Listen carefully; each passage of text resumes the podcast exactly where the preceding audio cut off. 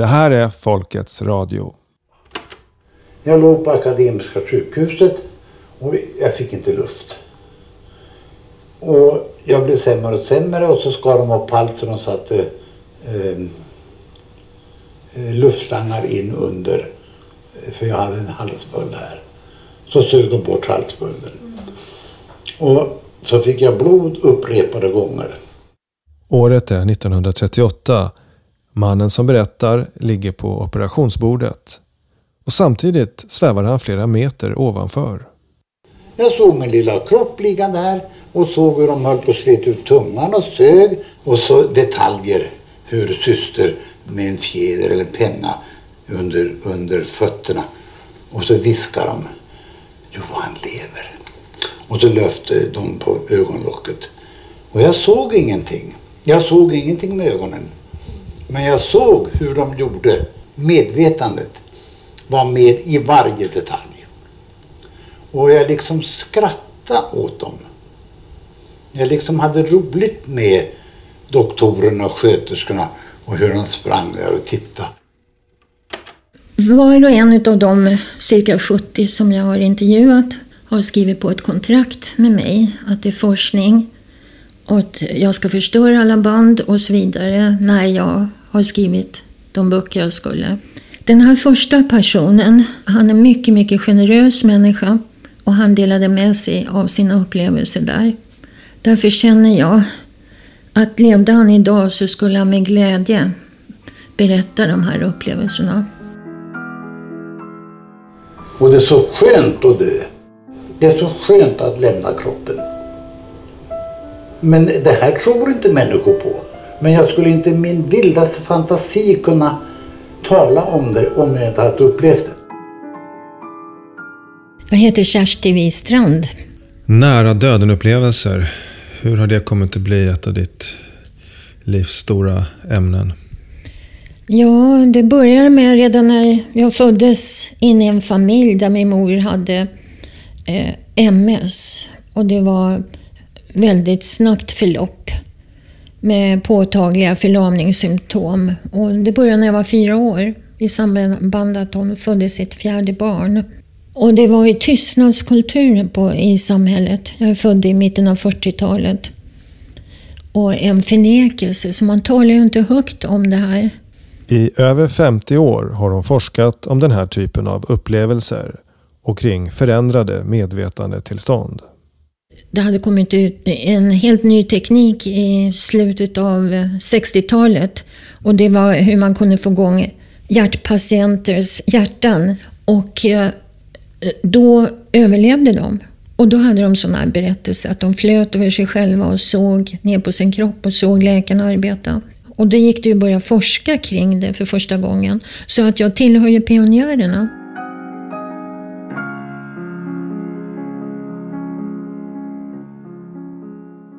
Och så sent som 1973 så fanns en amerikansk läkarbok där det stod att sådana patienter, om de berättar sådana saker, så skulle de skickas till psykiatrisk klinik.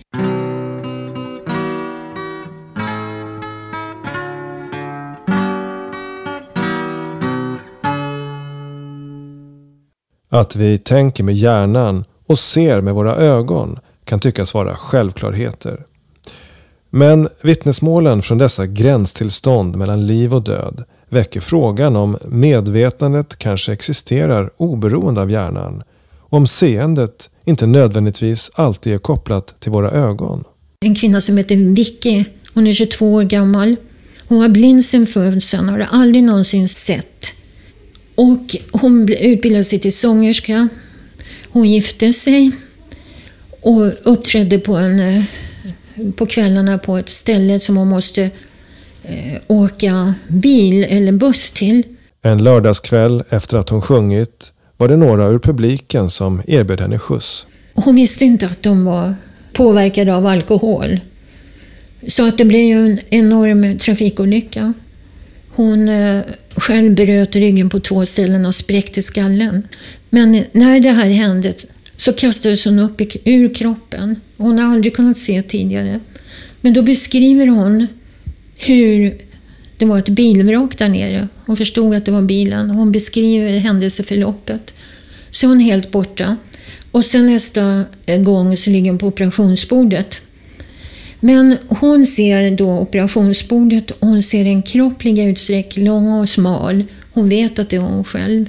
Och hon ser på sitt finger en ring, det var vigselringen som hade en sten.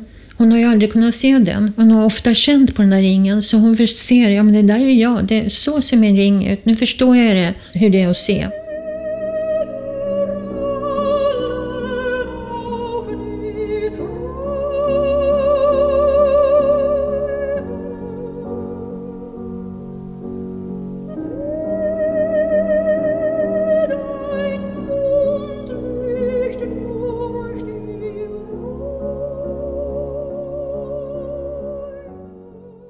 Jag har inte haft någon sån dramatisk upplevelse alls. Va? Men jag, jag har haft små upplevelser som eh, jag ändå drar någon form av lite likartad eh, slutsats av. Jan Fjellander har också intresserat sig för det här ämnesområdet. Han har bland annat arbetat som journalist och sitter i styrelsen för Sällskapet för parapsykologisk forskning. Förutom mina ögon, öron, alltså alla mina fem sinnen, så är det som om jag har en slags osynlig radar. Och så, så, så scannar den tillvaron runt omkring mig. Inte bara den geografiska, utan även bortom tid och rum, så att säga, på något sätt. Och när det är någonting som händer i, i, i omvärlden, och omvärlden har jag då definierat genom mitt eget engagemang och mitt eget intresse, så är det en person som jag bryr mig om, så blir den inkluderad i den här världen. Eller är det en miljö som jag, eller ett sammanhang som jag är väldigt intresserad av, så blir det inkluderat. Och så fort någonting händer med den människan, eller där, i den miljön, eh, som om jag kände till det, jag skulle bli väldigt berörd av. Mm. men det sker på andra sidan jordklotet kanske, så jag, jag, kan inte uppfatta med mina fem sinnen. Men då fångar den här psiradan, som jag kallar det, upp den här informationen. Och sen lagras den i mitt Eh, undermedvetna. Och nu spontant så, på någonstans, så pekar jag någonstans ner i kroppen, här, kanske kring hjärtat, jag vet inte. Men någonstans här nere och där i mitt undermedvetna så, så, så, så där kommer det hela tiden impulser och tankar och känslor och idéer upp i mitt vardagsmedvetande. Och innan någonting släpps upp till mitt medvetande så måste det passera ett par olika filter, spärrar. Det första är någon slags ska vi säga, ångestspärr. Uh, så att en, om jag får en tanke som skapar ångest så kanske jag bromsar den för att jag vill inte ha ångest. Så den når aldrig fram till min hjärna. Eller det kan vara någonting som bara, nej men det är omöjligt ungefär. Det, det, det strider mot hela min verklighetsuppfattning. Som om jag har ett slags rationalitetsfilter. Det måste passera eh, en rimlig rationalitetsgrad. Att det, det, det är rimligt det här. Men när de här impulserna från mitt undermedvetna liksom ändå når upp till mitt medvetande så, så får jag liksom en, en, impuls, en idé, en tanke, en känsla som kommer någonstans från jag begriper inte vad. Och det kan ske när jag ligger och sover och drömmer. Eller det kan ske i mitt eh, fullt medvetna, dagsmedvetna, som en plötslig impuls. Och så, så, så, så, så får jag en väldigt stark känsla. Jag frågar om han kan ge något konkret exempel på något som han själv har varit med om.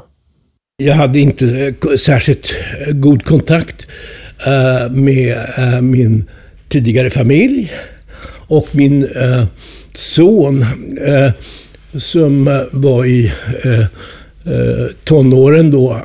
Eh, jag, jag, han gick i skola och så, så var det sportlov och så hade jag inte haft kontakt med honom på jättelänge. Så plötsligt så grep jag en enorm stark behov av att eh, um, få kontakt med honom helt enkelt. Så jag men vad är han? Så, och, så, och jag kunde inte få tag i någon. Inte, inte hans mamma och inte några vänner och ingenting. Men jag hade hört någonting om att han skulle åka på skidor någonstans i Värmland.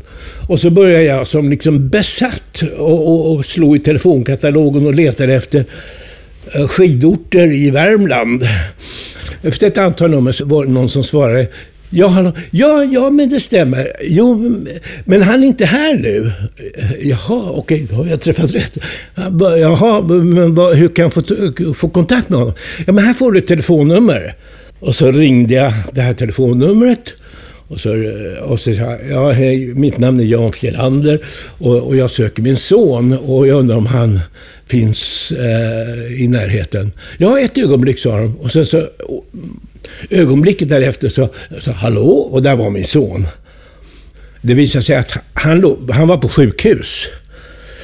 Och eh, han låg på en bår.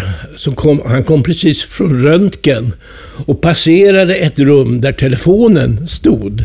Och i samma ögonblick som han passerar det här rummet eh, så ringer den och jag är där och frågar efter honom. Och det var bara att räcka över te telefonluren till honom på båren. Och då visade det sig att han hade råkat ut för en olycka eh, på skidor och eh, brutit axeln eller någonting. Och hade först med ambulans till det här sjukhuset som var en helt annan ort. Och eh, eh, ja, och det här hade jag ju ingen aning om. Men, men på något sätt, jag hade då hållit på i en ja, två, tre, kanske fyra timmar och jag var som helt besatt. Jag måste få kontakt med honom. Jag måste, jag måste få kontakt med honom. Och sen så, så prickade in precis på rätt sekund, rätt plats, rätt telefonnummer. Och den här upplevelsen har jag funderat väldigt mycket Man pratar ju ofta om att mammor har den här eh, känslan att eh, ungarna aldrig kan göra någonting. Äh, morsan vet alltid vad jag håller på med eller något sånt där. Men den gäller nog också även pappor, eh, känner jag. Och att alla de som betyder någonting för oss har vi på något sätt i vårt, vår, vår medvetandesfär som vi ständigt skannar av Händer det någonting viktigt här eller inte? På det sättet så det känns som en förtröstan att man hela tiden har kontakt med alla de personer som står en nära. Eh, både vänner och släktingar och kärlekar och gud vet vad. Va?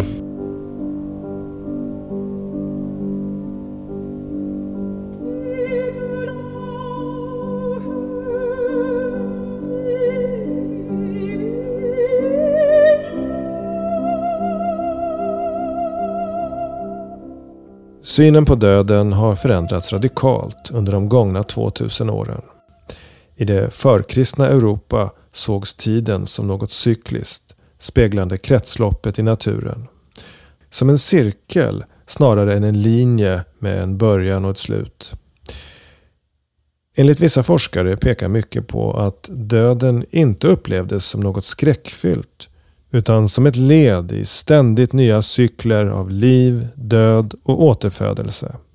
Och Det är något som gör sig påmint när Kersti Wistrand berättar om det så kallade livspanoramat. Ett fenomen som många människor har vittnat om i samband med nära döden-upplevelser. Många får det. Eh, och då ser man hela sitt liv passera en revy. Det är särskilt eh, vid trafikolyckor, snabba olycksfall. Man man råkar ut för något snabbt och plötsligt, då ser man ofta livspanoramat. Och då ser man allting samtidigt. Man ser allt sen, en del ser sin egen födelse till exempel. Och eh, det är inte samma orsak-verkan. Det är inte samma linjära tid som vi har i vårt vardagsmedvetande, utan här finns allt vid sidan av varandra. Så att tiden är på ett helt annat sätt.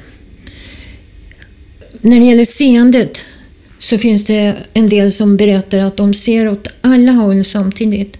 Bakåt, framåt, åt sidorna, uppåt och neråt. De ser, det är inte samma seende som vi har här alltid. Och de kan inte finna ord och förklara det hela. Det är omöjligt att översätta från den dimensionen de har varit i till vårt vardagsliv.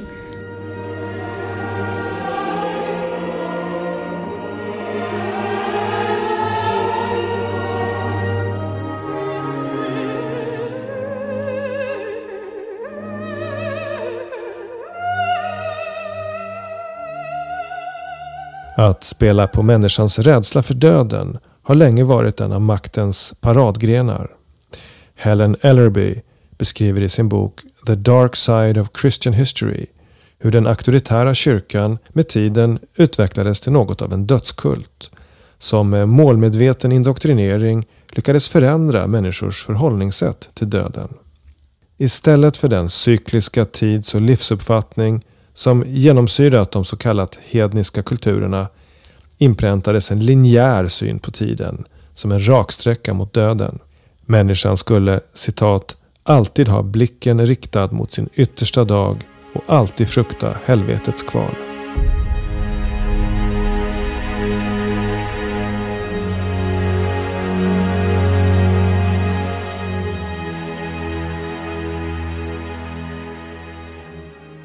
Jag tänkte också, du, vi pratade om det på telefon, om nära döden-upplevelser.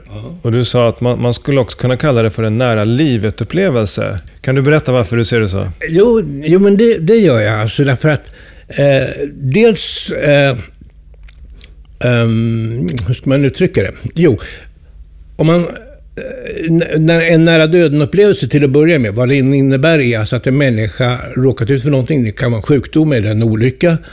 Eh, så att dess hjärna slås ut. Och eh, de har inget medvetande då enligt normal vetenskap.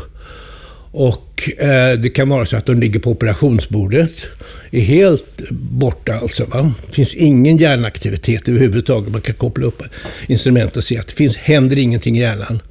Men efter den här operationen, om då patienten överlever, och det ska man ju komma ihåg att alla de här nära döden-upplevelserna, eh, det är ju ett antagande att man bara har varit nära döden. För i själva verket har samtliga de överlevt och kunnat berätta om sin upplevelse. Och det som slår mig, en, en grej som ofta återkommer är alltså att de upplever att de, de går i någon slags landskap. Så alltså de förflyttar sig från, den första biten är det här att de upplever sig flyta ut Flyta upp från kroppen och se det hela uppifrån. Men sen blir det liksom en, någon slags imaginär värld. De går ut på en stor äng eh, med vackra blommor och de går i ett vackert landskap. Och, och de inser på något sätt att de, de, de, de håller på att lämna det här jordelivet. Och så kommer de fram till någon form av en gräns, en å eller en bro eller en väg, någonting. Och, och, ibland så möter de någon, någon, någon, något starkt ljus precis där. Och ibland kan de höra en röst som talar till dem. Nej, din tid är inte ute. Du har saker kvar att uträtta. Eh, du ska vända tillbaka. Vänd tillbaka. Du, har, du betyder väldigt mycket för andra människor. Du har saker att göra fort, i fortsättningen av ditt liv.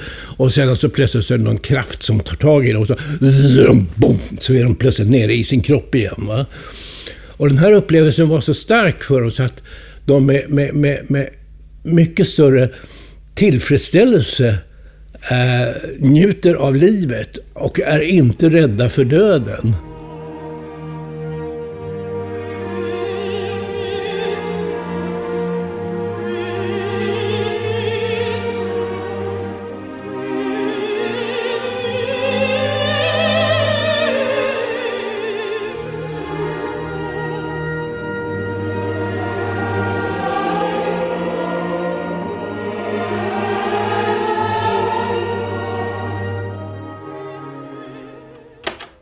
Den här upplevelsen, mm. Mm. hur har den förändrat dig och ditt liv? Den har förändrat mig helt och hållet. Jag lärde mig otroligt mycket. På vilket sätt? På alla sätt. Jag blev en helt annan människa. Jag arbetade vid Emmaus natt och dag i 16 års tid för att hjälpa människor på jorden som, som var utslagna utan hus, utan hem, utan mat, utan allting. Ja, um, han beskriver ju här hur han har förändrats i sitt förhållningssätt efter det här han har varit med om.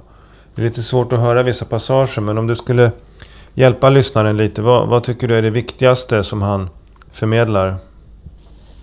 Ja, som de flesta nära döden-upplevare som har varit med om djupa upplevelser säger så här, är ju att vi hör samman alla människor och allt levande, naturen och så vidare. Eh, och att vi står i förbindelse med energifält. Och på så vis så vill man hjälpa alla människor runt sig. Och, och det visar ju hög grad Brors eh, berättelse.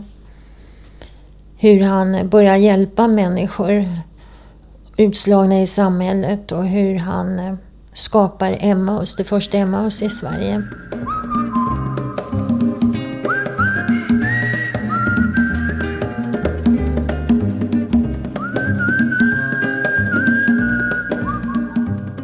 Jag träffade en, en familj ute i skogen.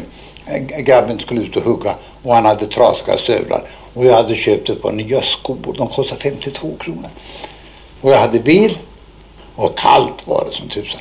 Ett exempel på hans hjälpsamhet som han berättar om, det var att han var ute i skogen, förmodligen vintertid, på någon skogsväg med sin bil och ser en familj som hugger ved eller hugger träd i skogen. Och då ser han att den unge mannen där har trasiga kängor. Somliga går med trasiga skor Säg vad beror det på? Och han beslutar sig snabbt då att han ska hjälpa till. Så han eh, stannar bilen och ropar på mannen. Och jag sparkade om. Här har du riktiga skor så kan hugga imorgon. Och så körde jag hem utan skor. Medborgare om ett hundra år Finns du ej längre till Sen en dag så blev jag uppringd och ombedd att komma till ett kvinnoförbund för att eh, föreläsa för dem om nära döden-upplevelser. Och det var början till ett nytt kapitel i mitt liv. Där var kvinnor som efteråt kom fram och sa, men det här har jag varit med om vid min förlossning, när jag födde barn. Precis samma sak och jag var ju inte nära att dö. Och då fick jag in eh, rapporter. En kvinna till exempel berättade hur hon eh, låg där på, på BB och födde och plötsligt så gjorde det väl smärtan eller vad det kunde vara. Något.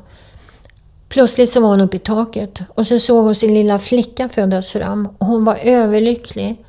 Och hon såg hur barnmorskan tog hand om flickan och räknade och sa ja hon har alla tio små fingrar och alla tio små tår. Och det där såg hon uppifrån. Det här gjorde då alltså att jag började samla sådana här berättelser. Det här nya kapitlet i Kersti Wistrands forskning för henne till Ryssland. Det var i Moskva där jag kom i kontakt med det här gamla, urgamla ryska sättet som ju också har funnits i Norden.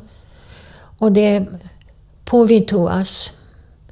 Det är alltså gamla jordemödrar och deras traditioner.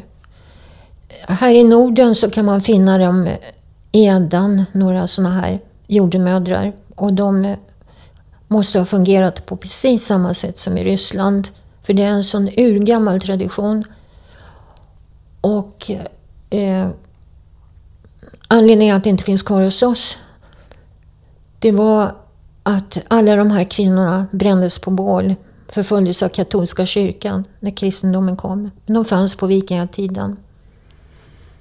Och de hade gudinnan Freja och vanerna. Vi hade vulvan som sjöng. Kvinnorna sjöng gallrar här vid förlossningarna, vid svåra förlossningar. Det, alltså, det fann jag efter att jag först hade funnit de här jordmödrarna i Ryssland. Genom kontakter i Moskva så, så fick jag träffa tre stycken på Vitoas.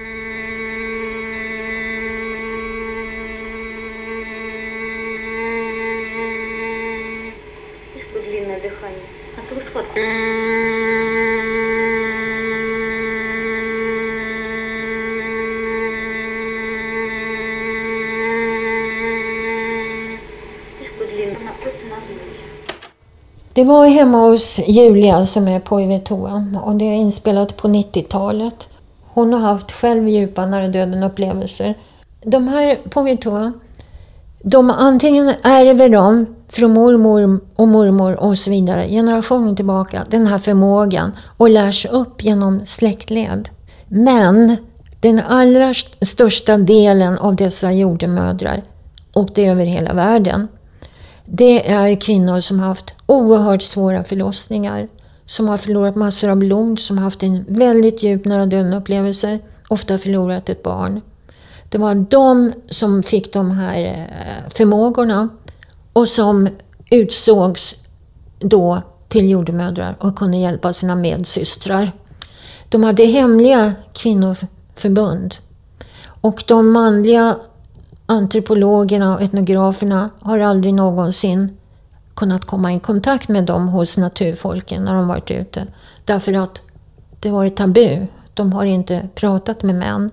Men sen har det kommit en och annan kvinna eh, som har kunnat lyfta på slöjorna och kunnat se det här, att det existerar. Och i Sverige talas det om Frejas lunder, ädan. Och möjligen var där kvinnorna samlade utan männen. Och de talar om menstruationer, om graviditeter och talar om sådana här upplevelser.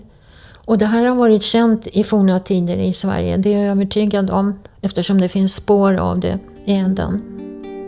Расплескалась в улочках окрестных та мелодия о поющих нет. Rysk-ortodoxa kyrkan, där får prästerna gifta sig. De har inte haft påven, de har aldrig haft häxförföljelser, men de har haft kommunismen. Och under kommunisttiden så var det naturligtvis förbjudet, allt sånt här nonsens. Så jag frågade en av de här povituas som bodde i ett höghus i utkanten av Moskva. Men hur har det gått under Sovjettiden? Och då skrattade hon och sa, ja, Jo, eh, jag brukar säga som så att jag förlöste husdjuren. Att jag hjälpte någon hund eller så. Och så var kvinnan hemma hos mig och sen kunde jag hjälpa henne och förlösa henne.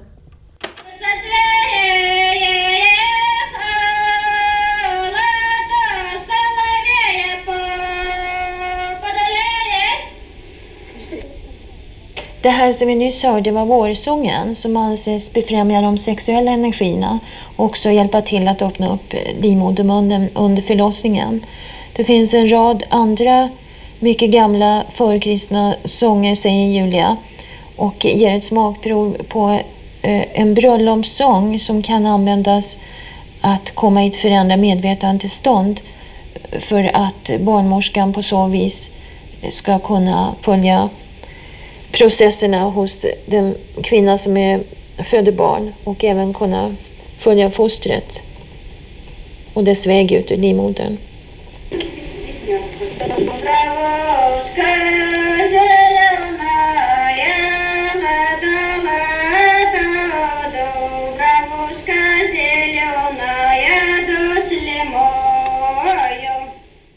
Du pratar både här om förlossning, födelsen, och det andra är liksom nära döden.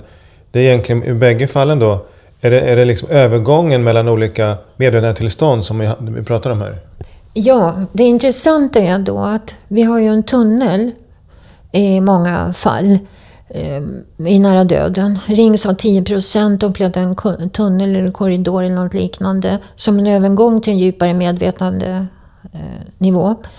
Eh, och vid födelsen vid nära döden så går det från det jordiska till eh, djupare medvetandenivåer. Men när du har vid förlossningen och eh, i synnerhet de här gamla jordemödrarna som hade ett helt annat synsätt. Då kom man också ifrån det kosmiska ner i födelsekanalen. Från livmodern genom kanalen och ut till jorden. Så att vi har det omvända. Så att i Ryssland så var det väldigt många gamla ritualer förknippade med graviditet och förlossning som eh, de här jordemödrarna måste känna till. För det var helig mark. När en kvinna födde barn, då var det en helig stund för att hon stod så nära. Och barnet kom ju från den världen. Så då var det en massa riter som man utförde och förmodligen var det likadant i Sverige under vikingatiden fast det är borttappat allt.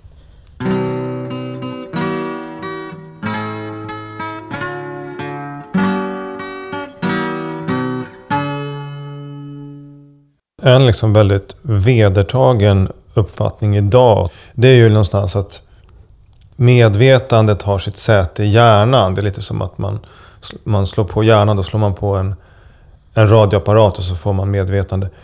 Eh, det är inte riktigt så du ser på medvetandet va? Nej, med all den erfarenhet jag har efter att ha talat med hundratals personer som haft eh, nära döden-upplevelser, utomkroppsliga upplevelser och andra transpersonella upplevelser, alltså erfarenheter av förändrad medvetandetillstånd. Eh, så har inte jag den uppfattningen. Utan eh, jag tycker den här västerländska synen på döden som slutet på livet och ett evigt utslocknande, det är helt enkelt inte hållbar längre.